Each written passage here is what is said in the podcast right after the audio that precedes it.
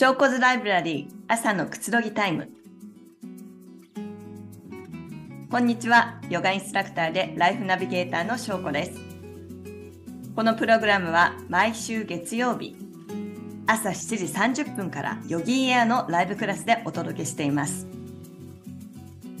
心のビタミンのようにインスピレーションにつながる言葉をご紹介するトーククラスです。朝のひととき、朝食をとりながら、あるいはコーヒーを飲みながら、ラジオ感覚でお楽しみください。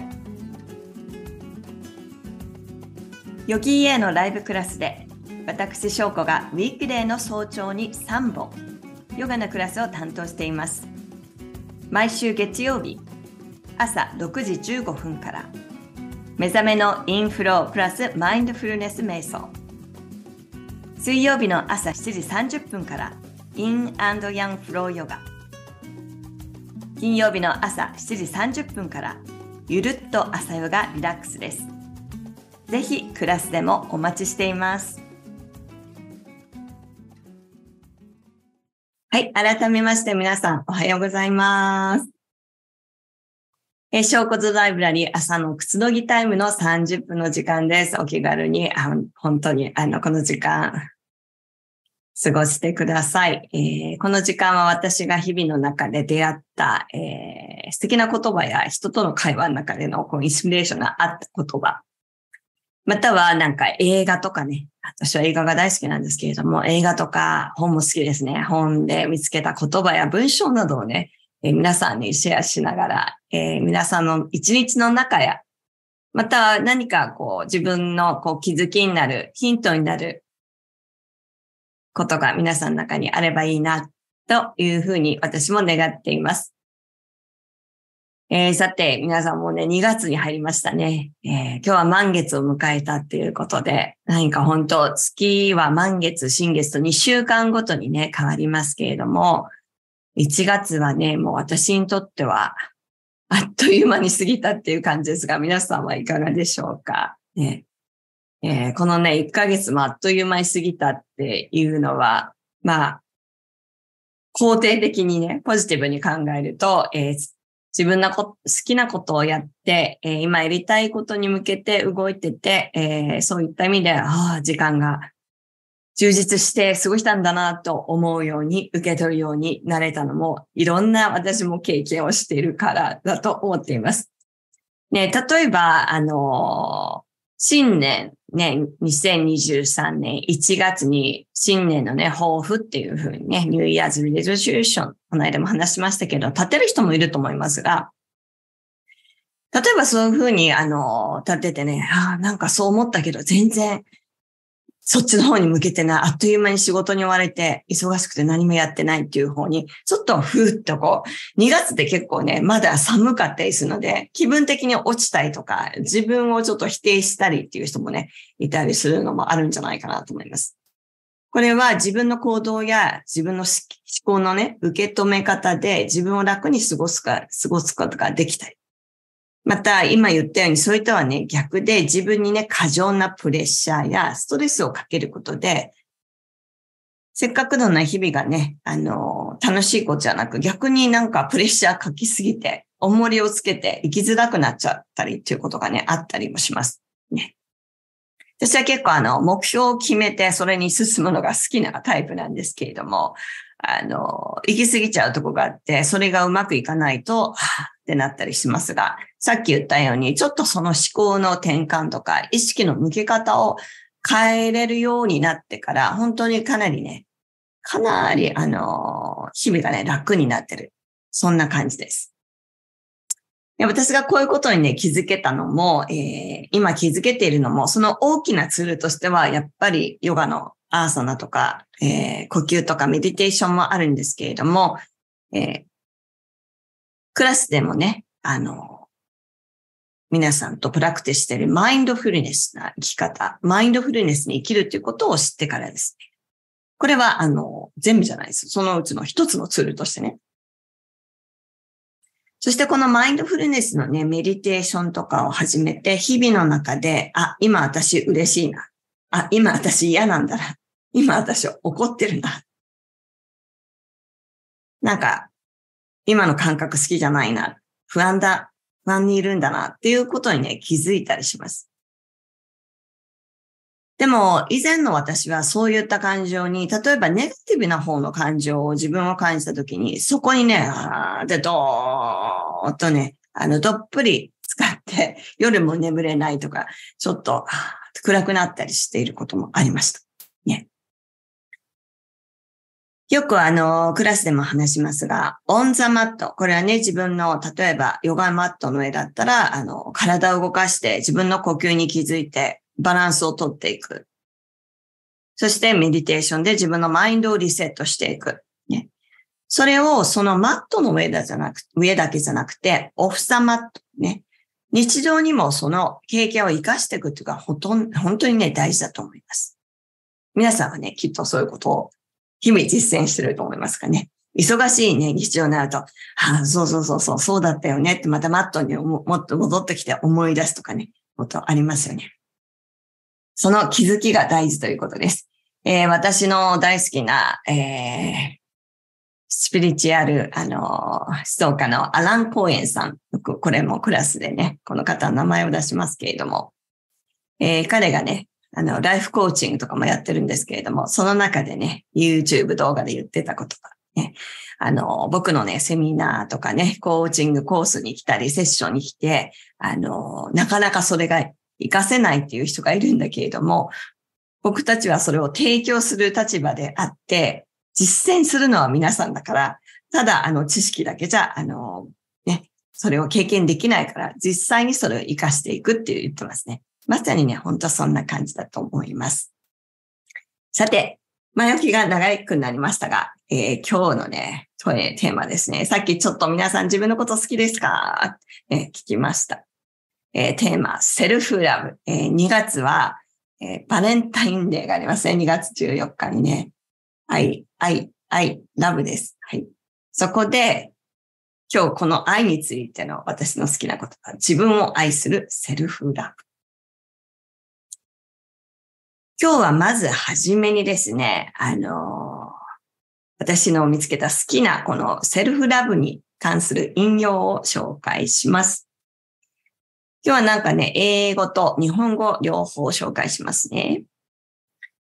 えー、ルピさんっていう方なんですけれども、この方ね、あの、カナダの詩人、詩人、詩を書く方で、イラストレーターの女性ということです。How you love yourself is how you teach others to love. これはね、あなたが自分自身をどのように愛しているかは、あなたが他の人にどのように愛を教えているかということです。つまり自分自身を愛して大事にしていると、それが、えー、実際にね、あの、伝染していって、それが、あの、口で言わなくても、それは周りの人にもね、影響を与えるっていうことを言ってるんじゃないかなと思います。そして、次。えー、私の大好きなプリンセスダイアナ妃ですね。はい。Everyone of us needs to show how much we care for each other and, in the process, care for ourselves. 私たち一人一人がお互いを思いやり、その過程で自分自身を大切にすることを示す必要があるのです。これね、さっきのルピさんとちょっと違う方向からえー、見た感じのダイアナ妃のね、言葉ですよね。ルピさんは、まず自分を大切にして愛して、えー、それが相手に、周りにも伝わる。ダイアナ妃さんは言ってるのは、私たちね、それぞれがお互いに周りの人を思いやって、そのプロセス、過程の中で自分を大切にすることを示す。またはね、学ぶとかね、意味がある。でもこれはどっちがいい、悪い、どっちが先、後ではなくて、これってね、あの、同時に起こっていることなんじゃないかなと思います。うん。一方通行じゃないね。あの、片思いはね、辛いじゃないですか。できれば両思いね。相手のことも思って自分のことも思う。ね。こう、まあ、片思いっていうことを経験しながら、その愛が伝わって両思いになることもあるけど、なんかこう、私、私、相手、相手だけじゃなくて、両方がこの愛っていうのもエネルギーなので循環していく。それが、あの、バランスの取れた状態。自分にとってもそうだし、相手にとってもそうだし、環境にとってもそうなんじゃないかなと思います。はい。ね、結構先ほどね、皆さん手を挙げてくれましたけど、自分好きですか？自分愛してますか？ね。ね、自分を愛すってなると、あの、日本語だと結構ね、重い感じにね、感じるかもしれないんですけれども、ラブっていうのが、英語の方がもっとふっとね、入りやすい人もいるかと思います。好きな方でね、自分でこうね、あの、はい、ラブ。まあ、どっちもいいですよね。私はどっちも好きです。さて、このね、自分を愛するっていうことで、ちょっと、ここからですね、後半は、この自分を愛する、好きになる。まだそんなに好きじゃない。全部好きじゃない。いや、全部好きになってなくてもいいんだけれども、その自分をね、好きになる、愛するっていうのがちょっと苦手っていう人。ね、えー、今もう自分のこと好きだよっていう人は、またこれをね、ちょっと思い出してみてください。はい。では、ここから後半は、この言葉ですね。自己受容。英語ではセルフアクセプタンスと言いますね。セルフアクセプタンス。まさにそのまま訳したものが。たまにね、英語と日本語に、あの、ど、どっちもそうなんですけれども、訳したりすると、んちょっとニュアンスが違うなってなるんですけど、これはまさにね、そうだなと思います。自己受容。自己を受け入れるっていうことです。どうでしょうか？この言葉を聞いて皆さんどんな今感覚を受けてますか？えー、朝のね、メディテーションのクラスの方では五感を研ぎ澄ますっていうところにフォーカスしたんですけれども、まさにこの皆さんのね、感じる感覚がそれぞれ違うと思います。愛とか自己需要とか聞いて、あ、なんかちょっと体で感じた人とか、ちょっと色で見えた人とか、人によっては匂いを感じるという人もいますね。いろんな言葉とかでもね。なんかこう、見える人もいます。視覚とか。えー、自己需要はね、ここ数年よくね、あ、いろんな場面で聞く言葉だったりすると思います。ね、えー、私が皆さんにシェアしている、えー、セルフケアのワークショップとかコース、またはね、霊気ヒーリング、またはね、トレーニングとかでもね、あのー、私はよくここに触れる部分ですね。あの、ちょっと避けては通れない。一番大事な部分と思います。何度もね、出てくる言葉です。えー、受けてくれる方にしては、あ、私自己需要まだ全然ダメとか言う人もいますが、まずね、それに気づいていることがね、一番ね、ベースとして大事なんですね。え、実際私も自己需要かなり以前はね、できてなかったです。ここで私の自己需要脱皮エピソードをシェアします。はい。もう自分をさらけ出します。もう本当に、あの、私はね、あの、結構ね、私のメンターになってくれるね、人とかにね、あの、翔子ちゃんは、かなり、自分を認めてないねって、そこじ、自己、をすごいね、低く見てるってよく言われたんですけれども、少し上がったのかなと思います。えー、私はね、こうして皆さんに声を通じて自分の大好きなことをね、広めていますね。で、きっと皆さんこれから私が話すことを聞くと、えー、そうなのって思うかもしれないです。私はね、このね、声が、自分の声が、自分の声が本当にね、嫌いでした。長らく。小さい頃から。結構大人になるまでです。はい。ある意味で大人になってからも開き直ったっていうところもあるんですけれども、あの、結構長い間ね、あの、自分のその、好きになる、声を好きになるっていう時間かかりました。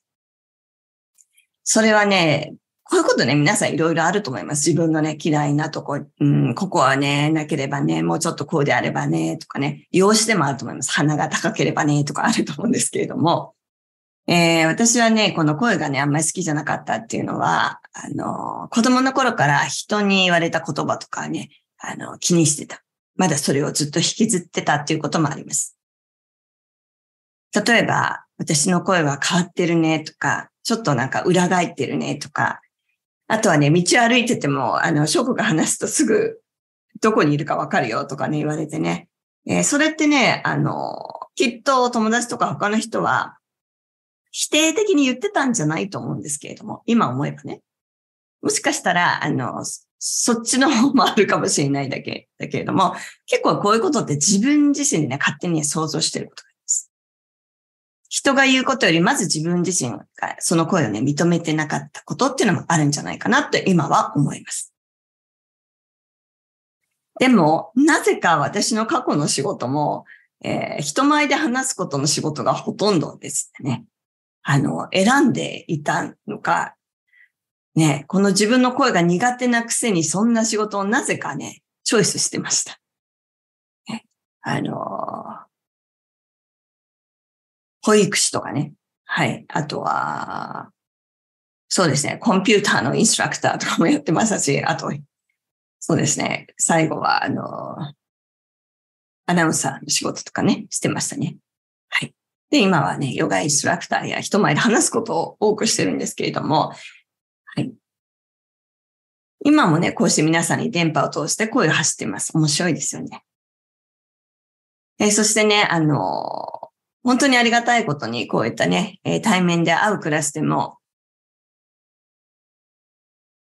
そしてこうやって電波を、あの、ありがとうございます。今ね、コメントいただきました。私の声に癒されてありがとうございます。えー、そんなね、あの、今、キンさんが言ってくれたような、えー、コメントを、えー、声に癒されますとか言ってくれる方が本当に多くて、もう、これを受け入れるまで本当に時間がかかりました。えー、このね、自分の声を受け入れる、好きになるには次のようなね、きっかけがあったんですね。えー、結構ね、あの、ヨガのインストラクターになってそんなにね、長くなかったと思います。多分、にさんねんぐらい後ですね。えー、メインで教えていた、えー、一つのニューヨークのスタジオで、私は毎回クラスの時に、まあ、オーンとかチャンティングとかを取り入れてまして、ある時にですね、レギュラーのね、生徒さんの女性の一人から、クラスの終わった後に、こんな言葉をいただきました。翔子の声は本当に素敵よね。いつも癒されるわ。素敵なギフトとしてその声をね、大事にして、みんなをこれからも癒してねって言ってくれたんですね。私はその声のことを別に相談したわけでもないんだけれども、なんか私の心をね、すごく開いてくれた言葉でした。その時に私が感じたことは、ああ、私の声を好きだっていう人もいるんだ。ああ、これ個性なんだなって、やっと思えるようになったんですね。そしてもっとね、自分の声を認めてあげようと思いました。もしかして、この声っていうのが、あの、私の自信のなさとか、自分を認めてないとかの、あの、ダミーちゃんだったのかなと思いますね。それを恋っていうことを理由にして自分自身をこう認めてない、自分を好きじゃないということになってたのかなって今は思います。そしてこの恋を受け入れたことによって自分のね、ヨガのティーチングにも自信が出てきて、まあ自信っていうのはね、自分を信じることが目覚めてきて、自分の恋に対するコンプレックスがどんどんね、リリースされていきました。うん、あのー、私はニューヨークでアメリカで全部英語でヨガのね、ティーチャートレーニングをとって、もう本当にみんながネイティブな中、本当にこう泣いたことも何度もありましたし、ヨガのティーチャーになってからも、やっぱり英語がね、あの、第一ランゲージじゃないのでね、母国語じゃないので、えー、今もそうですけれども、あの、毎回その英語のクラスもにも関してもすごい、まあ、プラクティスはね、欠かさないんですが、そういった意味でも、英語に対するね、なんかね、自分へのね、あの、否定してる部分とかも、それもね、なんかもう、この声が大丈夫だっていうことを認めたらね、なんか、リリースできましたね。面白いですよね。皆さんそういうこときっとあると思います。では、これは何かというと、本当に今言ってる自己需要です。自己需要。じゃあ、自己需要。私のね、あの、レッドゴーしたエピソード。自己需要。自, 自分を受け入れたってこと。これにはですね、まずね、自己肯定と自己否定っていうのをね、知ってた方がいいですね。えー、自己需要と似たような言葉に自己肯定と自己否定があります。ね。自己需要を知るためには、これらの違いについてちょっとあの話してみますね。すべてのね、自分の向き合い方という点では共通してます。自己肯定、自己否定。ね、内容は大きくね、変わります。まずはその違いについて。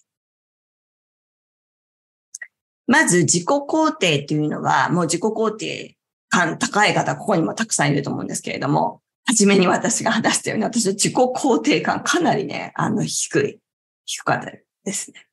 今もね、まだね、ひゃくパーセント ではないと思いますね。はい。意識をするかしないか。じゃあ、自己肯定というのは自分のポジティブな面に注目すること。例えば、自分はこんなことができるといった、えー、能力。例えば、自分はこんなに、えー、ね、綺麗だ、美しい、可愛い、かっこいい。えー、かっこいい体持ってるとかね、そういった容姿に関すること。他には、自分にはこういうスキルがある。ね、仕事ができる。例えばスポーツができる。こんなことが得意、歌がうまいとかね。あとは自分のね、地位や年収っていうのもね、自己肯定感なポジティブ面にも、えー、関連しています。あとはね、自分はね、周りからこんなに認められてるとか、えー、好かれているとか、まあ、人気があるといった自分のね、性格や人間関係などにも関係あります。そういった自分のね、長所、ね、長所や優れた面を自分で見つめて、自分の、えー、自分で認めてあげること。で、未熟な部分がないわけじゃないんだけれども、そういった未熟な、まだできてない部分や短所は、この際ね、あの、目をつぶっている感じです。目をつぶるっていうか、そこに重きを置いてない。そういった方がいいでしょうかね。とにかく自分に自信があり。まあ、自分を信じてるってことですね。先ほども言ったようにね。で、少しあの、アグレッシブ、こう。いけいけみたいな感じで、自己肯定のポイントですね、これね。ただ、人間ね、バランス大事ですね。これがね、行き過ぎちゃうと、ゴーゴーゴーゴー、グリグリグリって感じになっちゃうと、結果としてね、あの、傲慢になったり、ちょっと、自意識過剰になったり、ね、無謀な行動に出ることもあるので、ここもね、あの、本当にバランス大事です。さて、この一方で自己否定は自分のね、ネガティブな面に注目します。こんなことはね、あの、日々の中でね、結構ね、出てくることですね。はい。自己否定は、例えば、自分はダメだ。できない。自分は、例えば、周りの人とか、ね、比較して、あの、うーん、劣っているとか。ああ、なんか例えばね、失敗したり、実は失敗はね、全部経験につながってるんだけれども、ね、次のステップにつながってんだけれども、何かをやったときに、ああ、だから自分は受けられ、受け入れてもらえないだろう。ね、やっぱりダメだ、みたいな感じとかね。あとは自分はなかなか成功できないだろうとか、自己暗示をね、してしまったりとかね。このような、こうしたね、ネガティブな感情がね、強くなってきたり、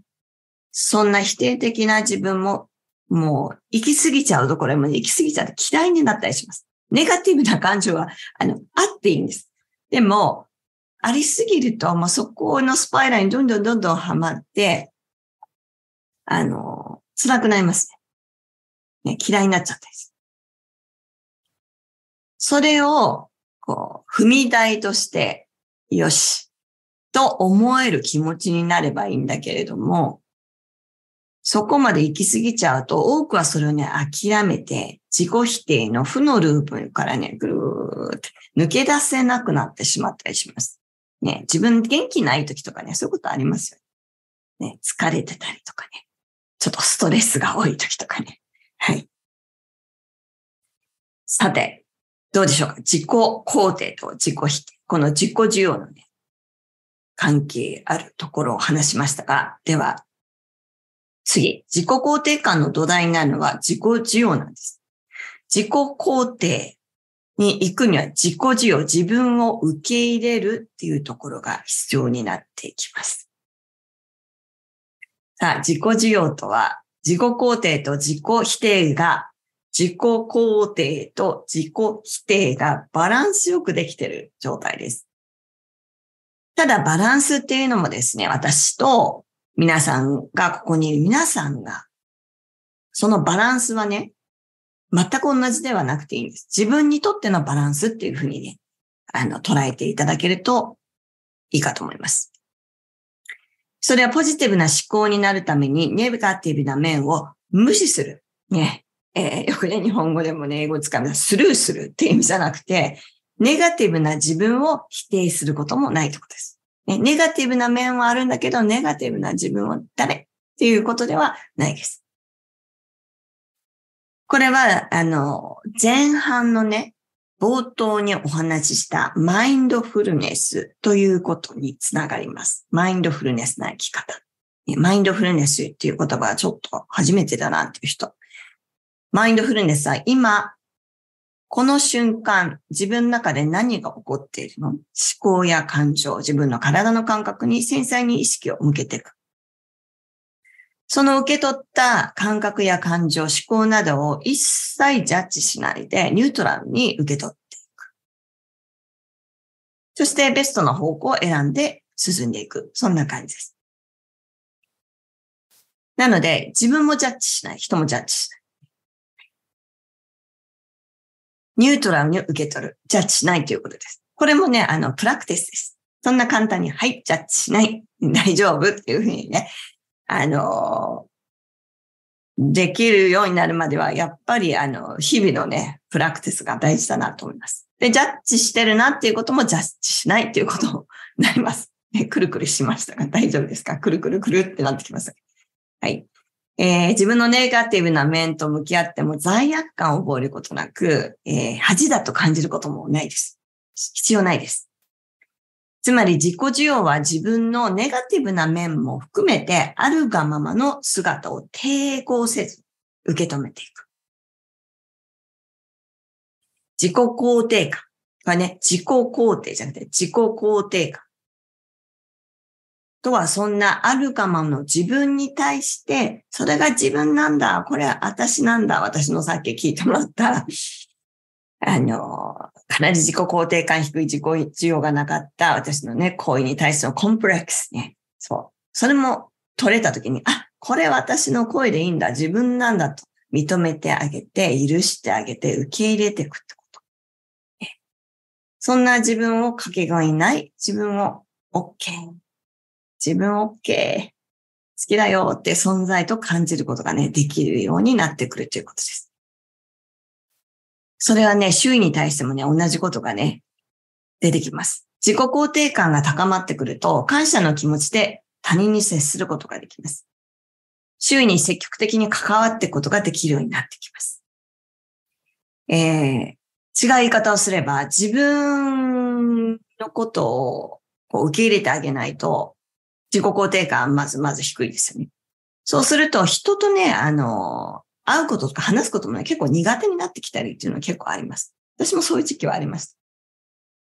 た。なので、ポジティブな面だけに注目する自己肯定だけを続けても自己肯定感は高まらないので、自分のネガティブな面もあるよ。どちらの面も受け止める自己需要こそが自己肯定感のね、ファンデーション、土台となります。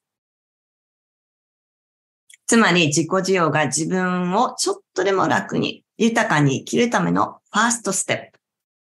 では、ここでね、あの、先日ヨギアのクラスでも紹介した自分を大切にする言葉を紹介します。最後にね。え、自分のために大切なこと。自分を責めないこと。笑える余裕を持つこと、悩みすぎないこと、気持ちで正直で、えー、気持ちに正直であること、よく食べ、よく寝ること、誰かの味方であること、謙虚さと感謝を忘れないこと、お疲れ様と自分に言うこと。どうでしょうか。このようなね、自分を大切にする、つまり自分を愛する、好きになっていくことにつながっていきます。えー、小さなステップが大きなね、可能性を生んできます。今日一つでもいいから自分を大切にあげること、何かやってみませんか、ね、最後にもう一つ、えー、そうですね、皆さんの本当に、今、あ、こう思ってたなって思ったことを、ちょっとあの、リセットして気持ちいいこれからの一日も過ごしていきましょう。では今日も小骨ライブラリー遊びに来てくれて本当にありがとうございました。この時間では皆さんが日頃から気になっている言葉、インスピレーションのある言葉などテーマに取り上げてほしいなということあればぜひどんどんリクエストください。では本当に今日もありがとうございました。マハロナマステ。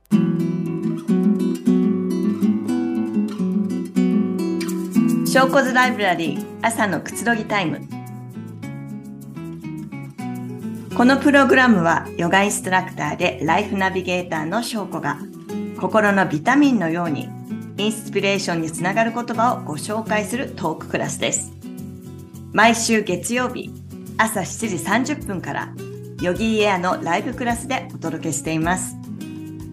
ヨギーエアのライブクラスではななじゅっしゅるい以上のクラスのほか季節ごとにテーマクラスも開催しています。またビデオクラスではライブクラスのアーカイブや撮り下ろしのオリジナルプログラムを毎週追加しています。さらにライフスタイルを磨くための多彩なワークショップや専門性を追求したトレーニングコースもご用意しています。幅広い選択肢の中からご自身に合ったコンテンツをお楽しみください。